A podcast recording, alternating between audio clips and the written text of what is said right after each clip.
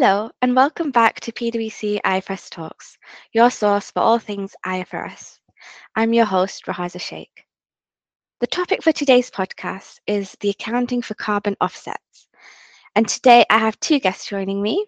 I've got Claire Howells, who is a specialist in the energy and mining industry and sits within the UK Corporate Reporting Services team, and Gina Huang, Gina previously joined IFRS Talks to share her thoughts on cloud computing not that long ago. And as a reminder, she's a director in the Australian Corporate Reporting Services team, and she also has an industry expertise in oil, gas, and mining. Welcome back to IFRS Talks, both. Hi, Rahaza. Good to be here. Thanks for having me again. So, Claire, you also joined us previously, and I think that was in episode 122, where you shared your views on carbon pricing models. And since then, I think it's fair to say we've seen an increased focus on carbon offsets as one way companies are trying to reduce their net carbon emissions.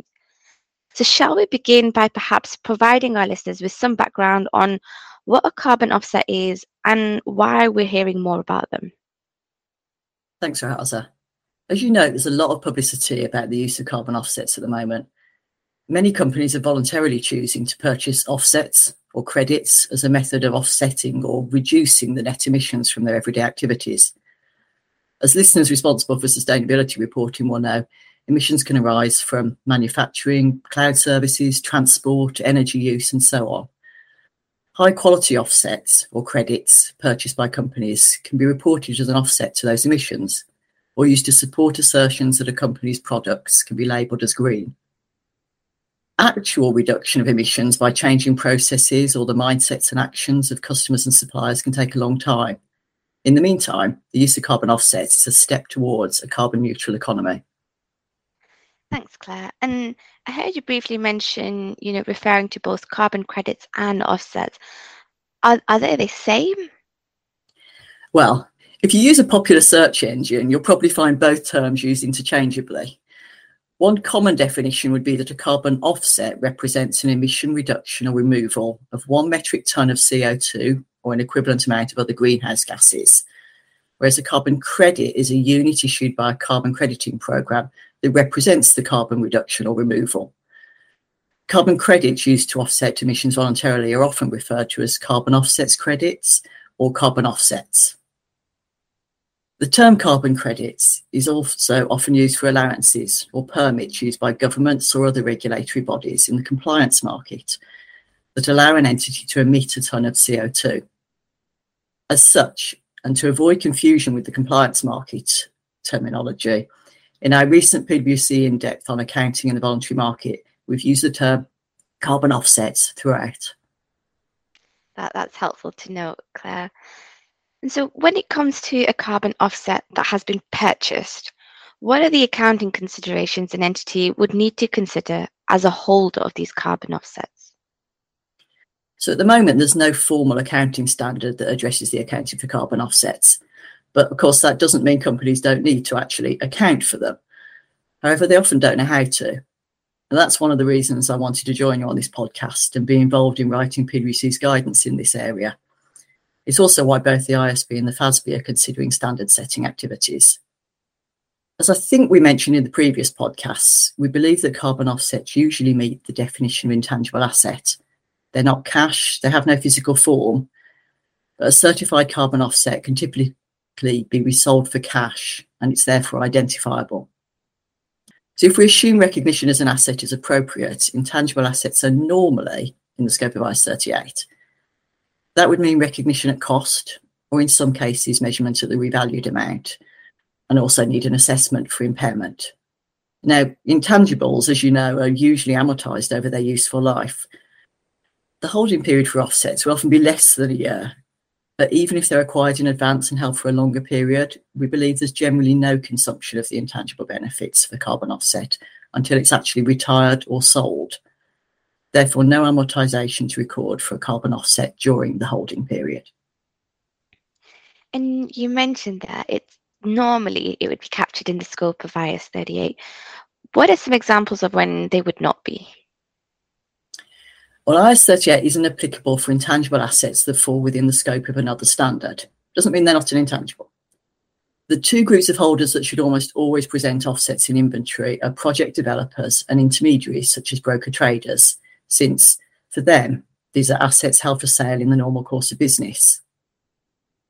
Carbon offsets will also meet the definition of inventory if they're consumed in the production process or the rendering of services. If so, they'll be in the scope of IAS2. So companies that purchase offsets to support the treatment of their products as carbon neutral or to offset emissions used in the manufacturing process may, in some circumstances, be able to present the offsets within inventory. However, I am aware that there's currently mixed practice for when and if offsets become part of inventory. Thanks, Claire. Based on your experience, where do you see the trickier questions arise? You know, uh, I guess from the perspective of a corporate user. And do you have any tips for our listeners on how to address them or be mindful of them? So I guess one question is that when do they meet the definition of inventory? But probably a couple of other points. We're often asked whether carbon offsets can be fair valued, whether you're under the intangible or the inventory model. And at the moment, there's such a wide variety of schemes and level of controls over those schemes. It's hard to say there's an active market for most carbon offsets. As such, we think fair value will be rare, although I do know the markets are evolving quickly, so I expect this to change in time. Um, just for information, no, that's different to the compliance market since those markets are, are more well established and, and will often meet the fair value criteria. I'd probably also remind listeners that only high quality certified offsets can be resold for cash, will meet the definition of an intangible asset. So if a company purchases offsets without doing appropriate due diligence over the quality of the, the offsets they've acquired, then they might find they have to expense them immediately. They also might not be able to use them in their sustainability reporting, but that's the subject of a whole other podcast. We just published an in depth on some of the questions in this area. So, Rahaza, I'd suggest that we recommend to our listeners they take a look and, and get in touch with their usual contact if they have any questions, as we're carrying on expanding our guidance in this area. Thanks, Claire. And yes, we can include a link to the in depth as part of the talking points that accompany this podcast that are available on Viewpoint. So that, that was really helpful. So that covers the accounting that relates to the purchase of carbon offsets from the market. But we're also seeing an increased number of entities that are responsible for generating these carbon offsets. You know, this is often undertaken through various offset projects, for example, uh, renewable energy development and forestation. I think it would be helpful to understand what the key accounting considerations are from a project developer's perspective. So, Gina, maybe I can turn to you to share your thoughts on this. And perhaps we can begin by considering what the accounting considerations are for the costs incurred in generating carbon offsets. Sure. In a carbon offset project, you may incur costs that are not costs to build physical assets. And as Claire said, if you generate carbon offsets for sale in the ordinary course of business, they will be classified as inventories. Therefore, directly attributable costs to generate those carbon offsets, if not captured by other standards, will be capitalized as part of the cost of the carbon offset inventories essentially like work in progress inventories. Such costs will also include production overheads. You should also analyze um, those ongoing operating costs to assess whether they enhance the underlying assets and therefore can be capitalized or should simply be expensed as incurred. Um, some projects may generate two or more products, for example, renewable energy and carbon offsets. Costs incurred on such projects would need to be allocated to the multiple products. Also, in some cases, a project developer may generate carbon offsets and sell them to companies within the same group. Those carbon offsets may be reclassified as intangibles in the group accounts if they are eventually used for the group's emission reduction targets. But the principles of cost accounting would be very similar at the group level. And another big area is from the perspective of the project developer, is where the project relates to forestation or reforestation. What do project developers have to think about when it comes to, you know, the accounting for the trees that are held to generate carbon credits? Yeah, that's a very interesting area. Um, first of all, we believe that carbon offsets, even when generated by trees, are not agricultural produce. So if you only plant trees for the purpose of generating carbon offsets, this is not considered an agricultural activity. And as a result, the trees won't be accounted for as biological assets under IAS 41 or as bearer plants under IAS 16. Having said that, they are tangible assets held for use in the production of carbon offsets over a long term, and therefore meet the definition of property, plant, and equipment under IAS 16. So they will be accounted for in accordance with IAS 16. You should determine their useful life and the depreciation method, considering how they will generate carbon offsets. The carbon offsets produced will be accounted for under IAS2. They are initially measured at cost, and this will include the depreciation of the trees. Thanks, Gina. You know, finally, I'd also like to ask you this similar question to what I had asked Claire. So, based on your experience, where do you see the trickier questions arise in, from the perspective of project developers? And also, do you have any tips for our listeners on how to address them or how to be mindful of them? Well, um, I think determining the cost of offsets in accordance with IAS2 um, in the project can be a complex exercise. It requires a good understanding of the carbon absorption or avoidance process for the particular project. For trees, there may be more complicated situations where they are held for multiple purposes, and entities should also consider their ongoing obligations related to those trees this would also require the accountants to understand the entity's business model and the related regulations.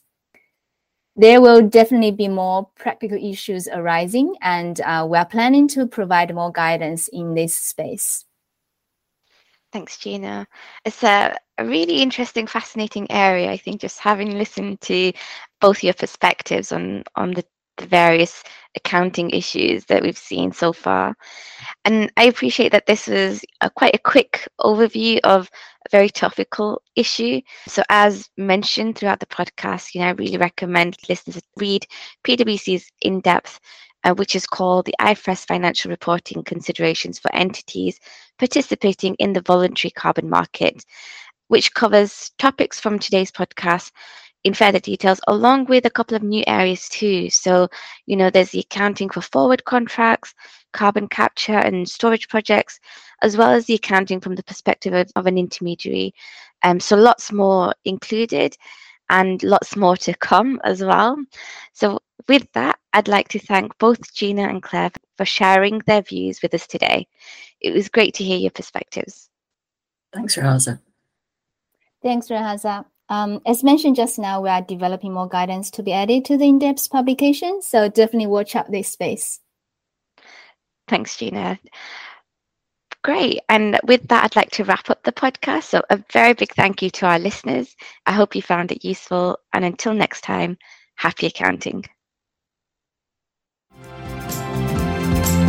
The preceding programme was brought to you by PricewaterhouseCoopers LLP. This content is for general information purposes and is not a substitute for consultation with professional advisors.